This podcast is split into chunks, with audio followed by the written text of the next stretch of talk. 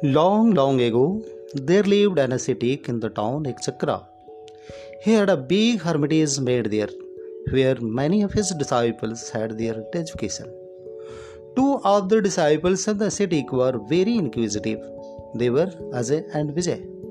One day, these two disciples had a great deal of discussion on certain point. Ajay was of the view that one's feet was above everything one could not get anything unless he was destined to. Vijay was of the view that there was nothing like fate or destiny. He said, The primacy of making efforts and one's deeds could not be ignored. Both clinged to their logics firmly, but after all, their discussion and arguments in favor of their logics, when they failed to failed to reach any definite conclusion, they approached their teacher, the ascetic, and explained their topic of debate. Hearing this, Acharya Gyaneshwar, the ascetic, was lost in deep thoughts. He said, I shall be able to give a suitable reply to your question tomorrow, but both of you will have to remain shut in a room for 24 hours from tomorrow morning we will get nothing to eat during this period. Both three disciples nodded in agreement. Next day, they were shut in a room and weren't given anything to, anything to eat.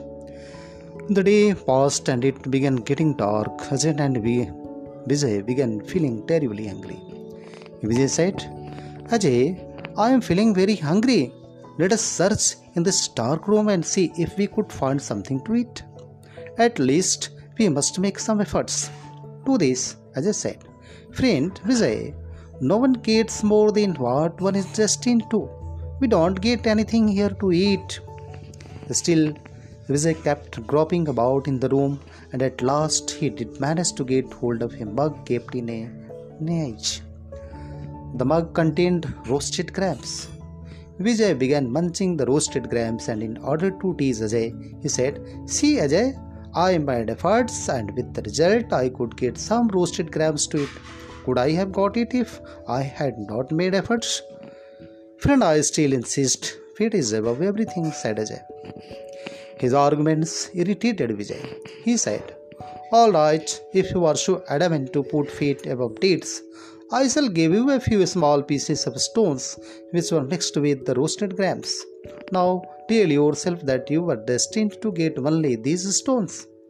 Said this, he sorted through the roasted grams a few small pieces of stones and gave them to Ajay. Next day, early in the morning, Acharya Gyaneshwar got both their disciples out the, the room and inquired about their experiences. First, Vijay spoke. He said, Acharya, last night when we began to feeling terribly hungry, I decided to make efforts to get something to assuage my hunger. I began groping about in the darkness and ultimately managed to get a mug containing roasted grams. I assuaged my hunger with it. There were some small pieces of stones too in it, which I gave to his fatalist. Ajay said, Acharya, I still insist that fate is above everything. Perhaps I was destined to get a small pieces of stones only. Acharya Gyaneshwar asked, Where are those small pieces of stones? Ajay took the stones out of his pocket and gave them to Acharya Gyaneshwar. But they weren't pieces of stones, they were small pieces of diamonds. Acharya Gyaneshwar began saying, Dear disciples, that mug contained roasted grams and a small pieces of diamonds. Vijay made efforts and got both.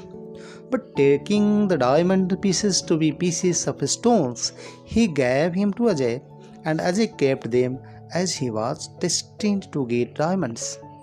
Then both the disciples asked, Acharya, in that case, which is greater, deeds or destiny?